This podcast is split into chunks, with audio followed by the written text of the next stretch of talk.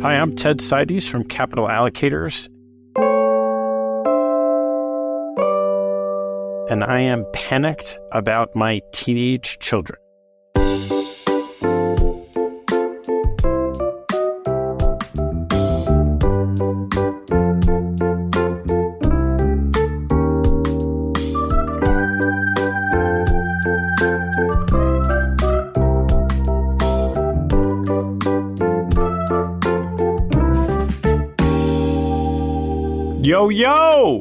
Yo! Mr. Howitzer. K Nut. That's me. We've had a month of rain here. Yeah, what's up with that? Does it bother you? I just kind of am ready to get a, I mean, we've never had a winter here in Phoenix. You just lather up and go outside and take a shower out there. Yeah, it's like the fjords. I'm getting ready already for spring. Got the Super Bowl, Phoenix Open. We've got, um, well, that's it. There's nothing else going on in Phoenix. Are you The- biking these days? I'm biking a lot. I'm doing a with the boys. We got one coming up south of France, and I've been doing a couple hard rides. And I've been working out with a trainer. I don't have a great schedule, but this trainer's kicking my ass. We're working on it's not so much cardio. We're working. It's all bands and sit ups, and it's like really weird. No weights. It's just Huh. really about uh, balance and uh, core strength. So it's been that's my weakest. I'm weak everywhere, but that is my weakest. All right. So I have a really fun guest today, and fun if you're a geek and like uh, money and capital and podcasts and talking about hedge funds and capital allocation. So my friend Ted Seides is the founder of Capital Allocators, an ecosystem that includes a podcast, events, education, advisory services. I was introduced to Ted um, four or five years ago by Jan Von Eck, who we've had on the podcast and he said you got to listen to Ted's podcast. He helps. You know, one of the things he's done over the years, he he worked as a founder of Protege Partners and began his career at Yale University Investment Office. So he knows his, his way around my world and Right. advises a lot of people, uh, funds like ourselves, but more in the hedge fund space, how to go about raising capital, presenting themselves. BA from Yale University. He would have told us. Anybody that goes to Yale mentions that usually in the first 30 seconds. so now we've saved him the embarrassment. And an MBA from Harvard Business School. So I, how smart could they be? He agreed to come on my podcast. Why does he two wanna talk ASU to us? idiots. And we got Ethan on the side. So we have uh, three ASU people in I here. I know. He's going to hang up real soon now. Yeah. Well, we, he doesn't know that we're talking about him yet. No, but you know, he he'll know. So, one of the most popular podcasts around investing in, in capital, 10 million downloads. Uh, what else can I say about him? He has no agenda because he has his own podcast and he talks about the world that he lives in. I what catches my eye always about Ted, I checked in with him recently just to talk about fraud because he, you know, with the FTX stuff, you know, he was around in the days of Bernie Madoff allocating and, and he has a really different take on how managers should think about this, the VC industry, hedge fund industry, with respect to fraud. So I wanted him to come on and talk a, a different take. And then obviously the SEC now, randomly over the last few days, is now talking about uh, the ability to um, that uh, LPs can sue venture capitalists for bad investing. So I want to get. I'm sure it'll be a different. Yeah, Great. So Canute, call your lawyer. Yeah. The uh, so, anyways, let's get Ted. And he's panicked. I saw that he's panicked about, uh, which he should be. He has twin 17 year olds. He's, I don't even know. He may not even be here. people, people are probably just running around his house playing practical jokes on him. and so he's got three kids, two twins. My wife's a twin. So uh, we've talked about that. But, anyways, let's get him on and talk about uh, the markets.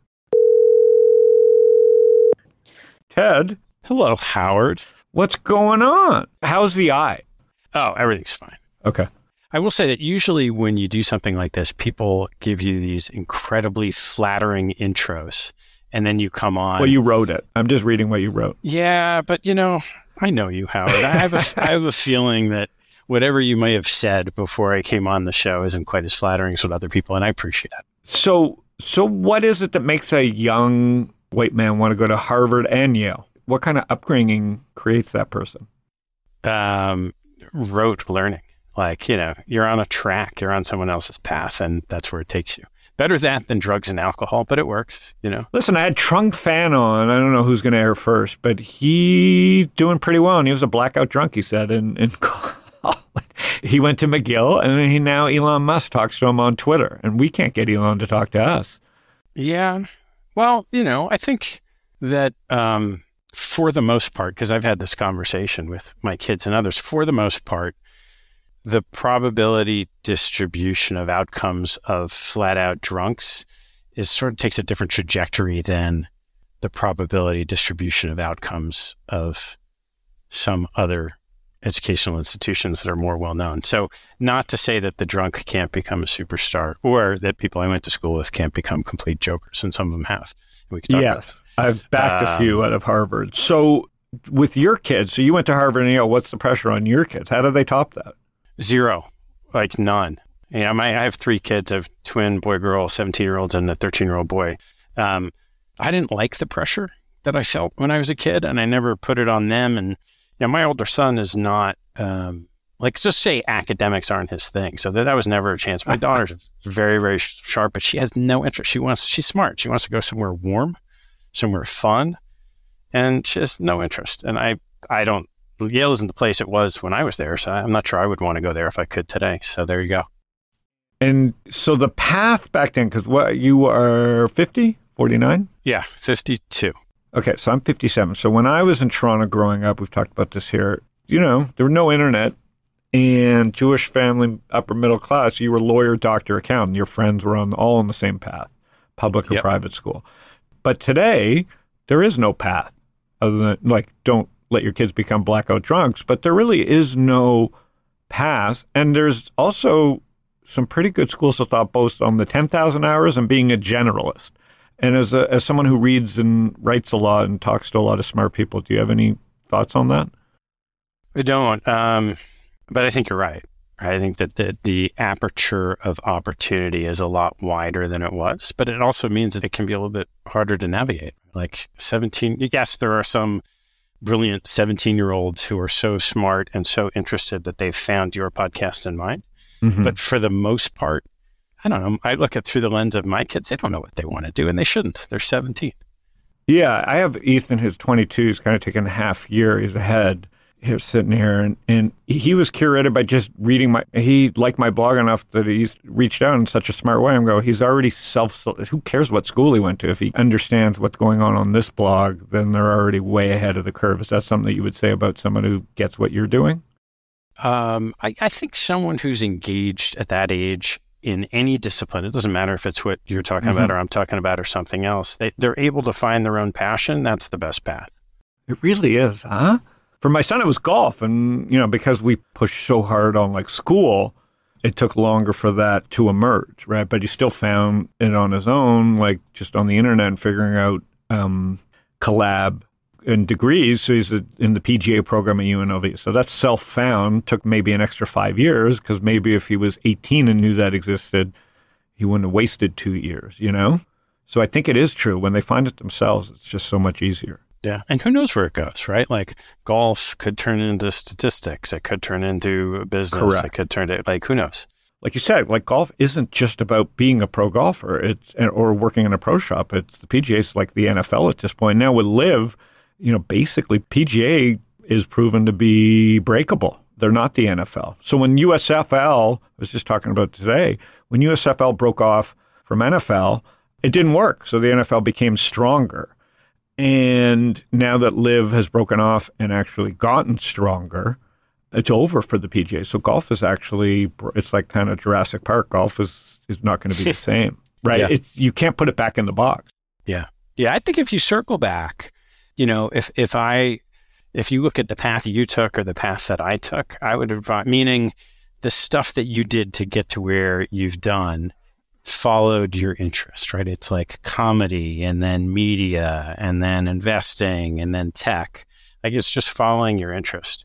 And my path was get good grades, go to the best school you can, go get a job that like looks good and can make money. And eventually you, you find your way within that.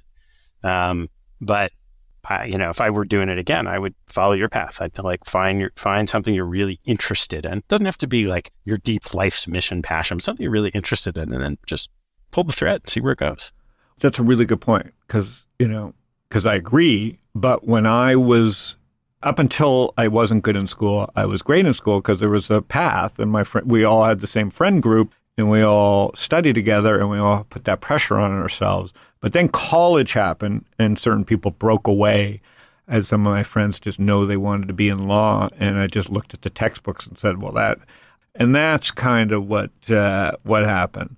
So really, I wasted a lot of time going down that path. So I was doing stand up comedy, but there was no way in my mind I was going to bring that up to my parents. So so I did both. I got the grades. You know, it's really an interesting point in time. And like you said, I think that the young people suffer because of this endless opportunity. Because they can go in any direction, which probably hampers them in some way because there's too many directions. Yeah. So there you have it. I'm I'm panicked. I've got 17 year olds. Who knows what they're going to do? You're in the heat of it.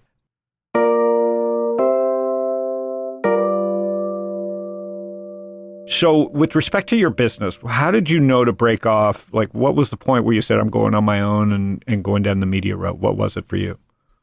It was purely um, serendipity and accident to some extent. So, I, I, as you know, I had been involved in the kind of institutional fund side and hedge funds, investing in hedge funds for a long time. And the business that I was running with the partner I started with in 2015, it, it was just time to move on for me.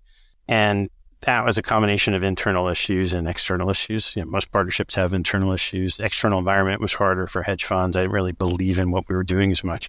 The problem with it is that over 20 plus years, the skill set I had built up was investing in managers.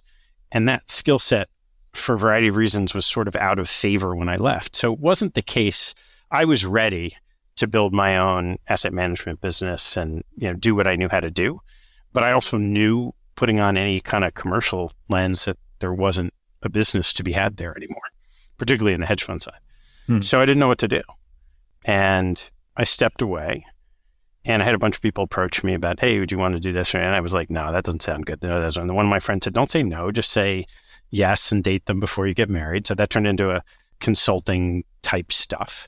And one of the things along the way was I got asked to go on a couple podcasts. I had written a book about startup hedge funds, and I didn't really want to spend time with that world. But yeah, I was on a couple podcasts, and it just demystified it. Like I just felt like, hey, we're just two people talking on a microphone. And one day I woke up and said, huh, maybe I'll go like talk to my old friends, so I won't be hedge fund guy anymore. I can go be investment guy again. Mm. Not thinking anything of it other than I was going crazy because I had too much time on my hands. And um, and then it just kept going. So I had a series of other roles along the way for a couple of years. A good buddy of mine asked me to help him build out what would be his family office. He was in the process of selling his asset management company and he sold it to a public company and then the deal didn't go through. And so all these things were happening. And I was just, I just kept going with the podcast. And when that in particular sort of fell away, advertisers started calling and I said, Oh, I guess this is a business. So it was purely accidental to go into the media side. I don't even think I embraced it as the thing I was doing until, you know, four years in. Wow. And was it love at first sight when you started it, or what was it like? Because 10 million podcasts today, uh, listeners, what, uh, yeah, what, um, when did you know it was something that like worked? I'll, I, will let you know next week. the uh, it's true. You're so not doing I, it for the you do you don't you're not really. But go no, ahead. I mean, it's a business now, but when I started it, I never once, like I used to joke, this is the, the next coming of dot com. Like, Howard, let me explain my business model to you. I'm going to call up my friends and say, mm-hmm. hey, let's have a conversation and record it and we'll share it with people for free. How's that sound as a business model? Genius. That's, it's awesome. It sounds I mean, like you didn't go to Yale or Harvard. You might have well, I didn't, you know, I didn't, I, I didn't have a dot com business either. So, um, so no, of course it didn't sound like or, or, or feel like a business. I would say that, you know, half or more of the time I spend is the exact same way I did for 20 years with just a different outcome. So it used Correct. to be I'd have conversations with money managers, I'd have conversations with my friends who are investing in managers, and you'd make decisions about allocating capital and then do that. And so the conversations at times are a little bit different, but for the most part, it's the same thing. And this was the output was okay, I'm just going to take the recording, make it sound a little bit better, and share it with people. Right. What I didn't appreciate when I started it is that in the institutional investing world, there's a degree of opacity. I mean, you could say there's opaque investments and things like that, but there's a degree of opacity in like who these people are and what they do and how do they do it. And it's not just into the public, but it was across each other. So what I meant by that is I would go around and talk to you know a bunch of friends that were CIOs, endowments, foundations, pension funds. Doesn't make a difference. And no one had ever had that kind of conversation with them. Like, talk to me for an hour about who you are and what you do and how you do it, because Mm. they're not commercial. They they, Mm. they generally have one client, and there's there was no forum for them to do it. And so I didn't even realize that at the time Got it. and until like I started hearing that from some of the people in the business, and I was like, wow, that's that's pretty interesting. By the way, that doesn't make it a business because that just means you're putting out content that has some value to people, which is great. Like it's fun to do that. And then you know you sort of figure it out, like who's the customer. And so it's a business, right? Who's the customer? I don't know. Is the customer the listener? Eh, yeah, kind of. Is it the guest? I think so. Is it the ad sponsor? Well, for sure, they're paying the bills. Like and those are three different audiences it's really tricky to like when you start thinking about it as a business you know is there a customer acquisition cost if there is what's the return on that and how do you measure it and all those kind of things that come up when you start thinking about it as a business which is fun it doesn't change the way i go about the show at all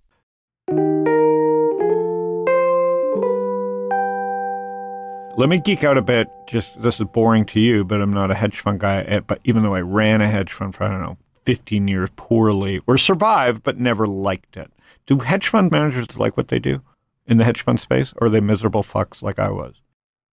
yeah most most of the really good ones love it and the, Mm. the question is what is it that they love Mm. Some of them love just the competition of winning. And that might mean putting points on the board. It might mean doing better than their peers.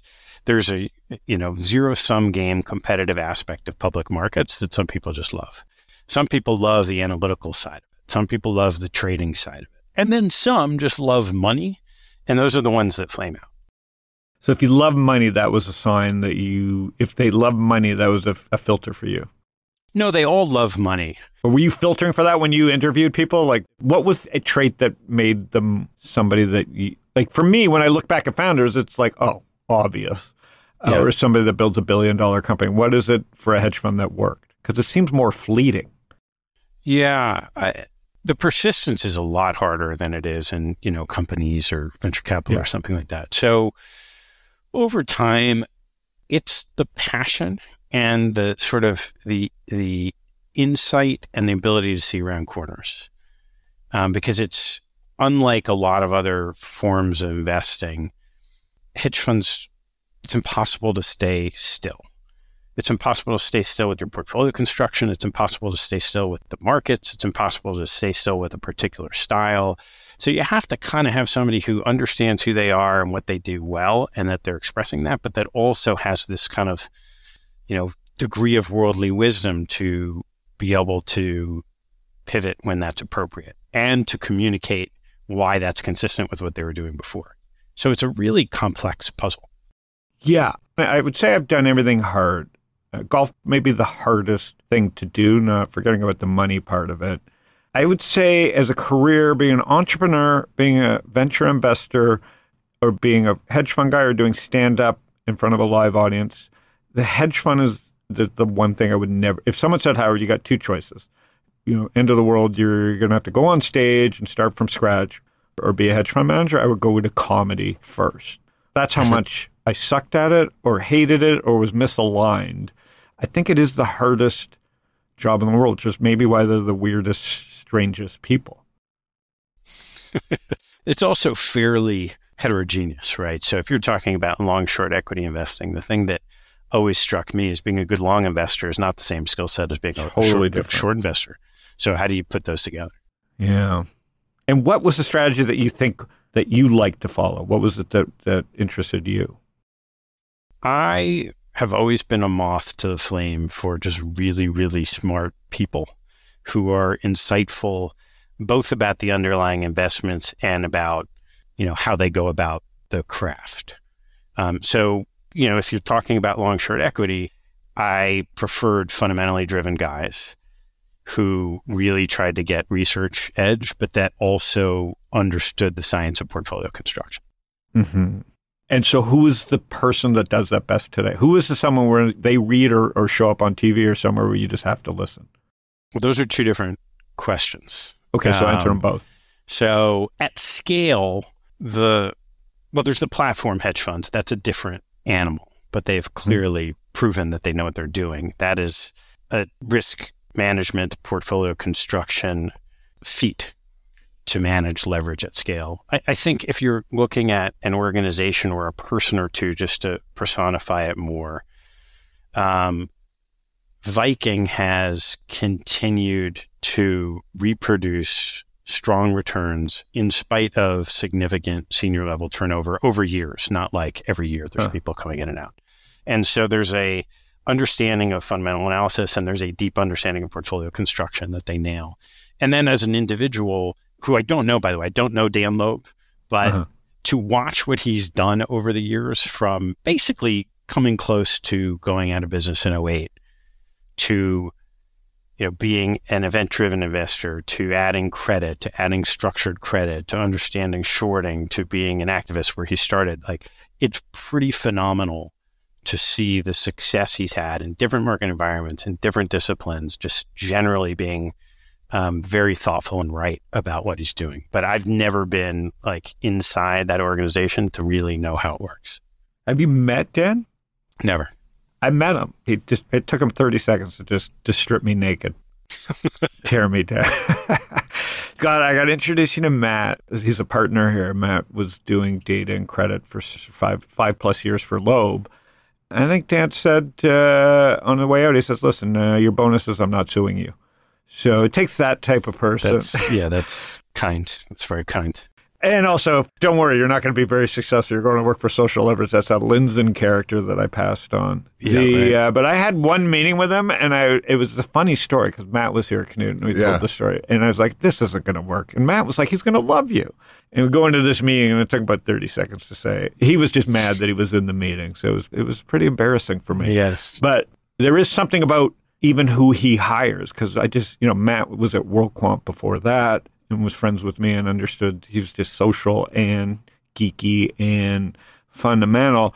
And you know, you you throw WorldQuant and Dan Loeb on your resume, five years each in Bloomberg. I'm like, if we could get a guy like that as social leverage, it's great. So it's just fun knowing that a weird firm like ours can attract that world, which is why I like venture capital, and I think you're even interested in this whole space. Yeah.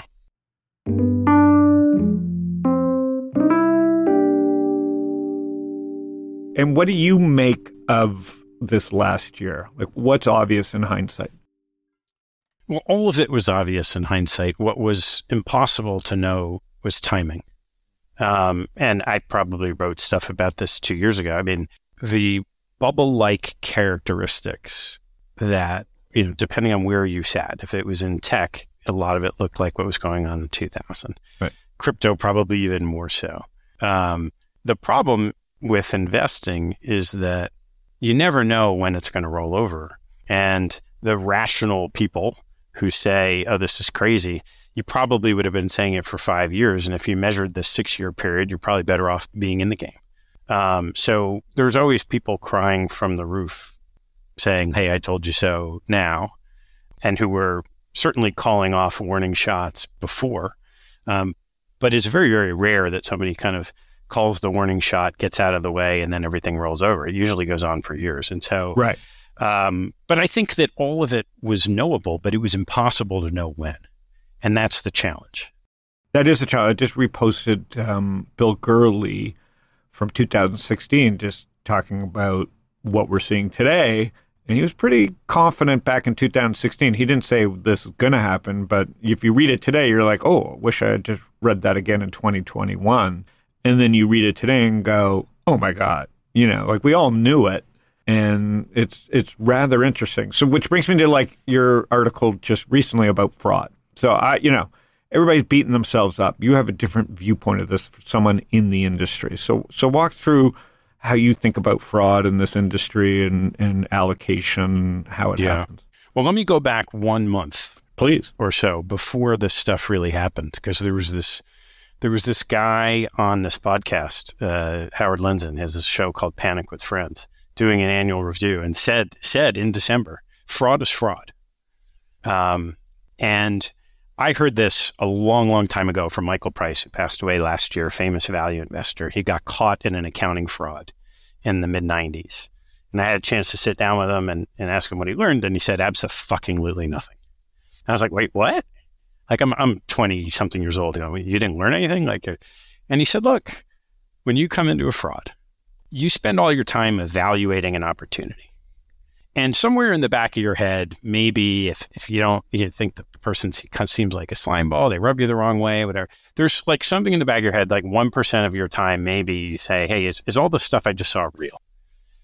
And the problem is that a true fraudster, like someone who's a Ponzi schemer or something, something that's bad, they spend all of their time staying ahead of you.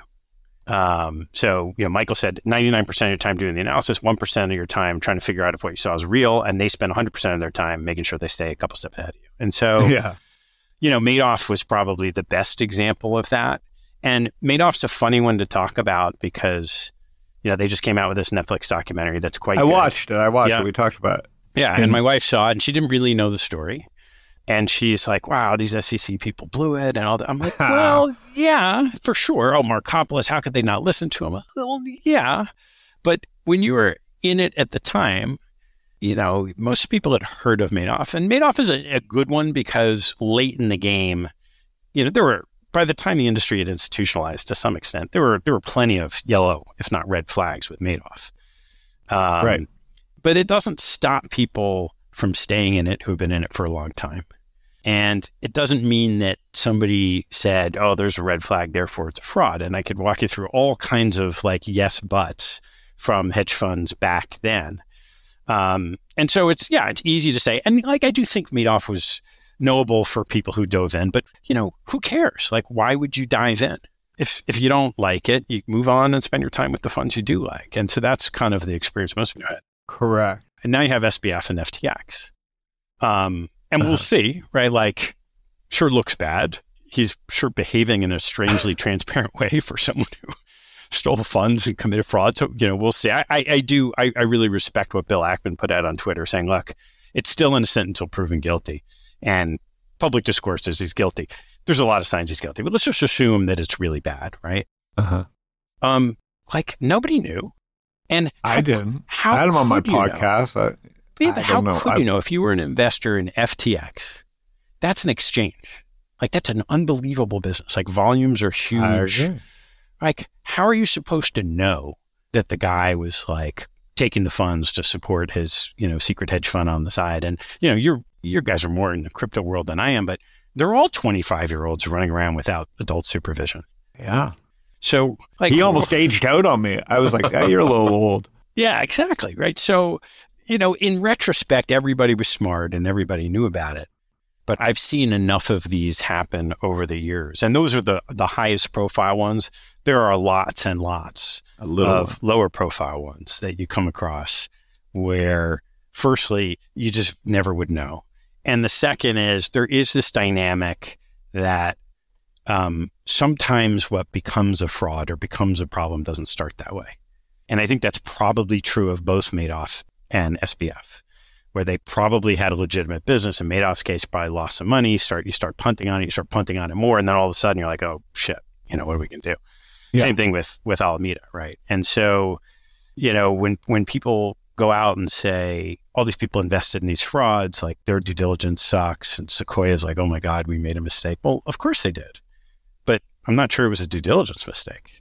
Is a judgment mistake? Yeah, I, I'll flip back to this because this is my favorite topic because I had him on my podcast, Canute, and he wasn't, I wouldn't say delightful, but it was fun. Like, no, you know, he was great. I did typical Howard uh, boxers briefs. We we talked about tether because people were asking me to talk about tether. What's the point of me talking about tether? I don't understand it then. I don't understand it now. He gave some gibberish answer.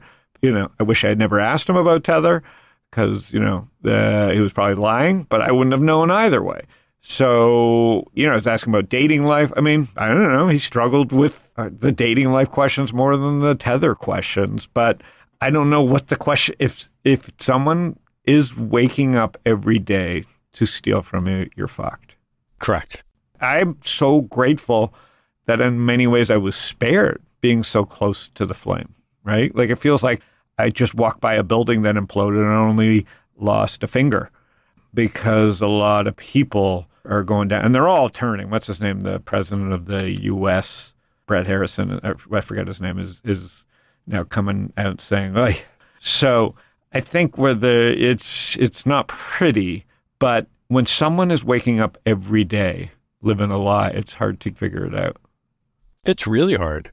You know, there's another aspect to it, which is, uh, say, process versus outcome, in the sense that when something like this happens, there are a lot of darts thrown at the people who were defrauded.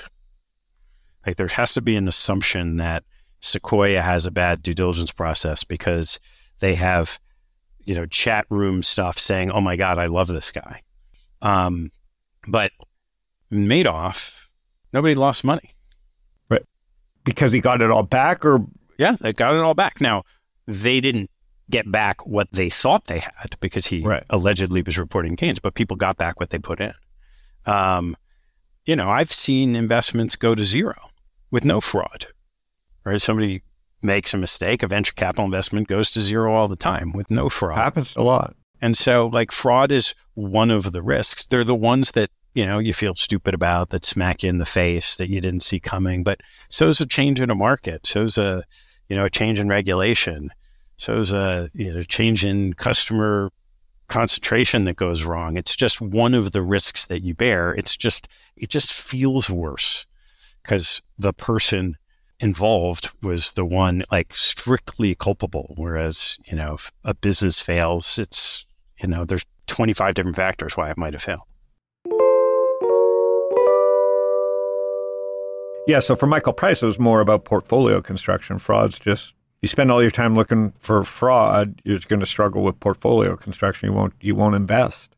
Well, there's a little bit of that, right? There's also, I mean, it's a real head scratcher for concentrated portfolios, right? Like, For how do you, uh, what, what a degree of concentration is prudent that you don't have this left tail outcome?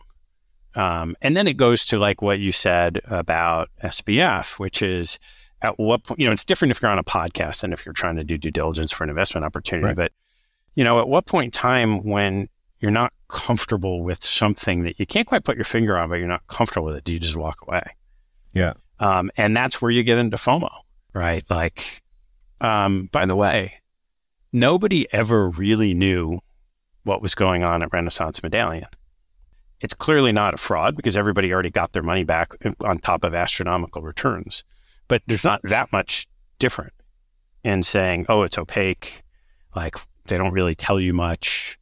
I guess you could look at, you know, thousands and thousands of securities they own. You have no idea how they get there. It's probably true of most quantitative strategies. So once you start peeling that away from just, oh, this this was so obvious because they didn't have controls, like, come on, go look at all the crypto businesses. Which of them have like proper accounting controls in place? So, you know, my guess is less than half. Yeah. Right. Um, and there's an element in, particularly in startups, right? There's an element of fake it till you make it. It's slippage. I call it all slippage. What hurts is the criminal slippage. Like as soon as you wire money, there's slippage. As soon as you wire money to the founder, what? What bank are you using? So it's just degree of slippage. Whether you're owning a restaurant and the guys are overpouring or stealing cash, um, we're in the business of of minimizing slippage because things go to zero. So we teach our founders, like, listen, you got to focus on the north star. There's going to be slippage. Uh, I think what hurts here is that this was criminal slippage. There was just, you know, he had a business. There's no reason theoretically to steal. Um, and now we're just trying to figure out if it was from the start a steal because, you know, when you look at like some of the later acquisitions, that's when it becomes like head scratches. Like, why are you buying, if you're doing so well, why are you buying bad businesses?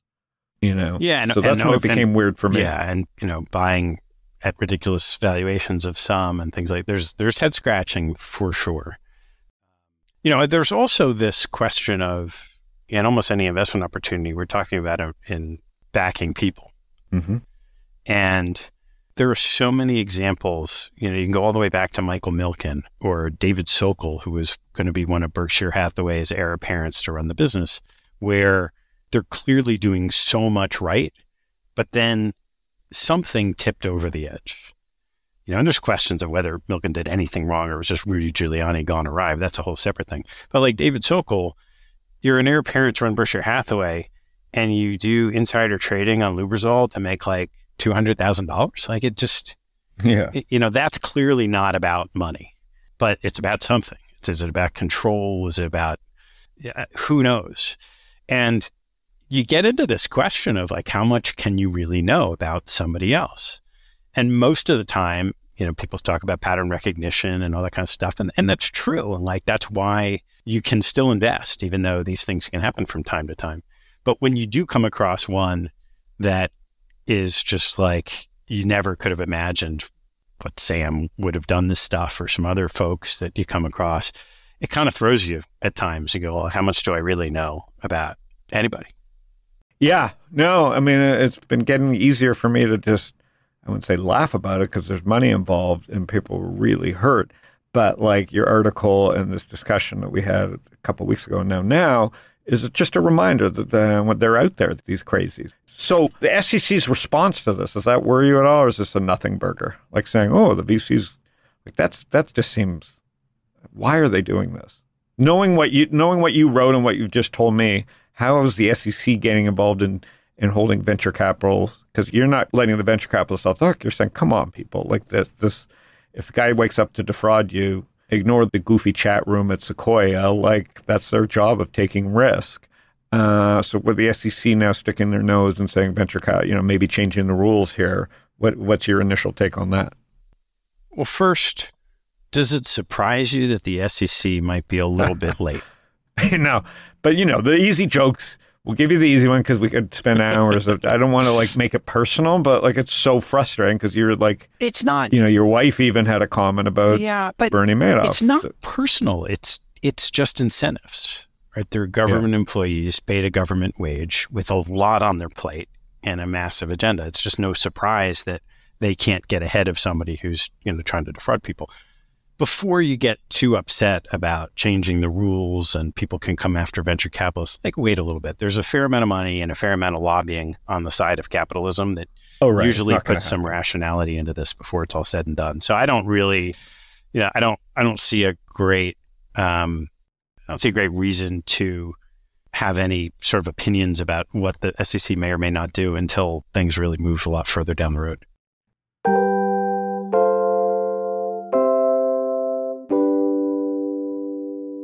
All right. And so, what is it out there today? If you had a choice between investing yourself in startups or with your risk capital or S&P or hedge funds, are you still into like meeting hedge funds and talking to them? Is that something that interests you?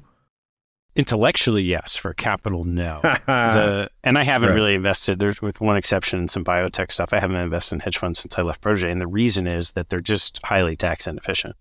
And even in my huh. years at Protege, by the time I left, 90 plus percent of the assets were tax exempt investors. Huh. So they're not great vehicles for, for taxable investors for the most part. There are some strategies that are fine. So I don't I don't have a lot of capital in hedge funds. I invest there are two types of things I've always liked. I like cash flowy stuff. So whether that's company. I don't invest in a lot of direct businesses because I've just never been, I don't take the time to do proper analysis. I know how competitive it is. Mm-hmm. But occasionally mm-hmm. there's something that looks pretty bulletproof in the public markets that I'll buy, or I like these kind of niche credit strategies. Our buddy Ali Hamed, I invest with, and his credit uh-huh. strategy. We're LPs there. Yeah, yeah, and there are there are a couple like that that that are really interesting, um, and some that are just really really cool in what people are doing. So I like that, and then yeah, I, I I have a few investments in early stage companies, but I am not an experienced venture investor. So I'm a free rider there. Sometimes you come across something that either there's somebody I know who's deeply involved who, um, you know, it's great. Like I'm invested in the Oura Ring, that company, and a good buddy mm-hmm. of mine's on the board, and he showed. I've heard it's a fraud. But that's rumor. if it is, I you know my device still seems to work, so maybe the business is. I don't know. Um, There's just a guy moving dials at Oura headquarters, yeah. like, and then with just knobs. I invested. You know, Michael Batnick told me about this this company Virgil, um, that is a guy that I knew, uh, Josh Smith, from a business he had built, Solovis, which is a sort of a, a, software business for allocators, and then he brought it to the RIA world. So hmm. he's he has this great, basically a risk tool that maps to financial statements from Schwab or you know Fidelity or whoever it is, and he can help a financial advisor understand you know, using technology and data very quickly what somebody owns and how much it costs. Hmm. So they're using it to help financial advisors who are pitching for business look at somebody's assets and say, here's what you own, here's what we could do differently. And it's an amazingly good idea. And it's something that I understand because I, you know, understand the business. And I think somewhere along the way, I, I'll be able to help them either with exposure or something like that. So every now and then there's a direct company. I love those. I love the lottery ticket type stuff. I'm just not in the ecosystem to know if what people are throwing, like it's a classic Patsy at the poker table. If someone's showing me something, like why are they showing me? It depends who's showing Always you. depends Now on that I showing. know this, Right. You can show me. it's not like I'm going to come to you with a soda deal and go, Ted's going to make this work for me. But uh, I'm doing a lot of wealth management, so I send stuff to Batnick and Doug. Bo- you know, I stack my guests to learn the industry because I believe that wealth management, not sexy, is probably a 50 year growth industry at this point. Uh, Yeah. You know, while while we're worried about Google and Facebook, uh, Schwab snuck up and controls the custodial pipe. Yeah. Well, so Absolutely. we're gonna have a huge custodial problem in the name. Like, I don't want to work with Schwab. I don't want an 800 number. Uh, I don't want some, you know, kind of call center working for me. And I know people that work at Schwab. I don't want them near my money. They're overemployed. They're lovely people. They're overpaid and Chuck's golfing. So I'm super bullish on the wealth management industry. Why would I go to Sequoia versus calling you? So I don't think it's about the patsy on. I think people need to understand that like investing is really not so much domain expertise, but like you got to surround a company with people that know, you know, all the generals in the field where all the soldiers are and where the puck is going in a certain industry. You can't just take a macro look like you did and and say, oh, internet anymore. Internet is everywhere. So I actually think you're underselling yourself. What we believe is social leverage uh, is that the Batnicks of the world. Whether he's a good investor or not, I, I can't judge. But whether Mike knows because he plays with the products and and that. So you know, with wealth management, I, I'm not looking to call Andreessen. I know they have the capital to to build stuff, but I'm looking at people who are actually using this. Yeah. That makes sense. So yeah, like I, I haven't spent a lot of time trying to find a sourcing funnel, right, with people like you, with people like Michael. But that's the, that's one way I could go about doing it for sure. But doing the podcast hasn't created that for you, or is it more just other areas? You're just treating it as simply as a business. This will lead to my conferences. This will lead to just my business I'm building. I wouldn't I wouldn't say that either. Um, it is the world that I've occupied my whole career, which is mostly manager selection. Um, so the people I interview are chief investment officers of large pools of capital, sometimes some of their favored money managers.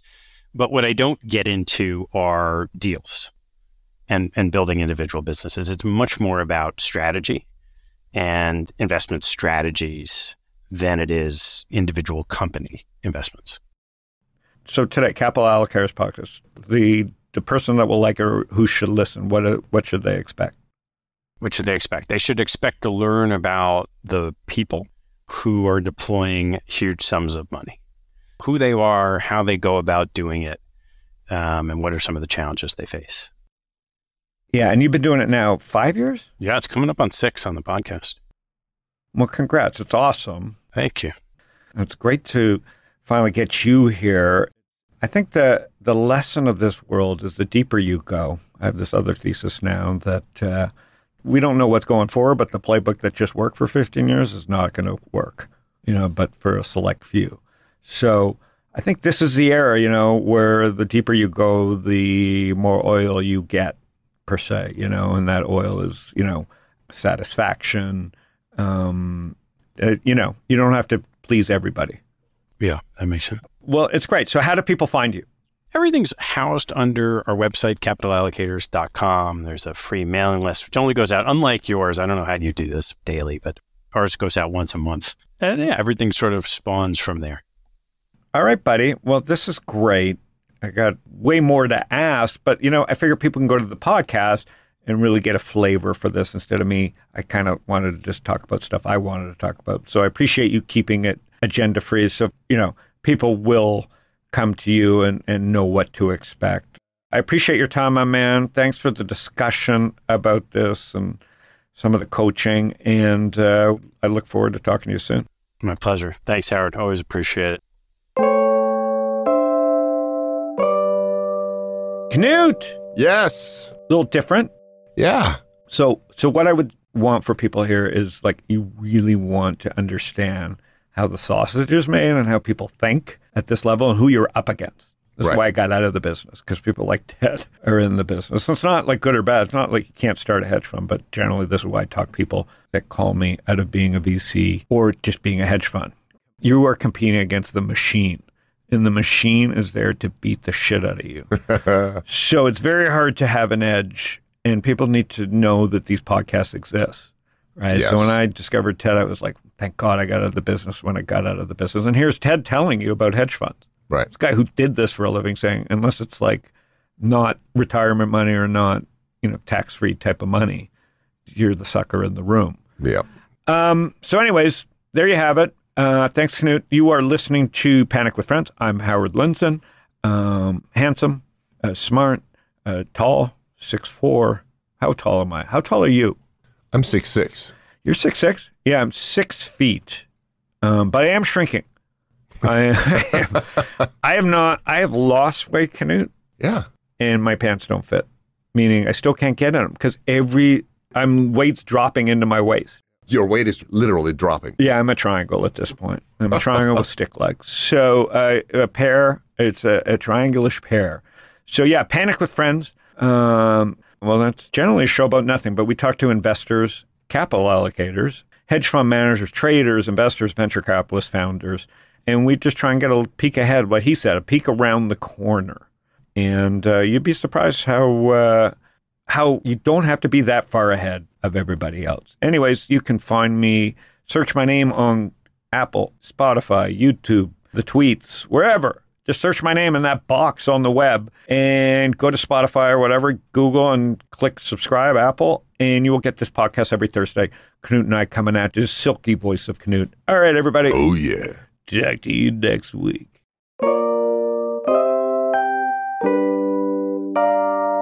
Howard Lindzon is the founder and general partner at Social Leverage. All opinions expressed by Howard and podcast guests are solely their own opinions and do not reflect the opinion of Social Leverage or StockTwits. This podcast is for informational purposes only and should not be relied upon for decisions. Guests may maintain positions in securities discussed in this podcast.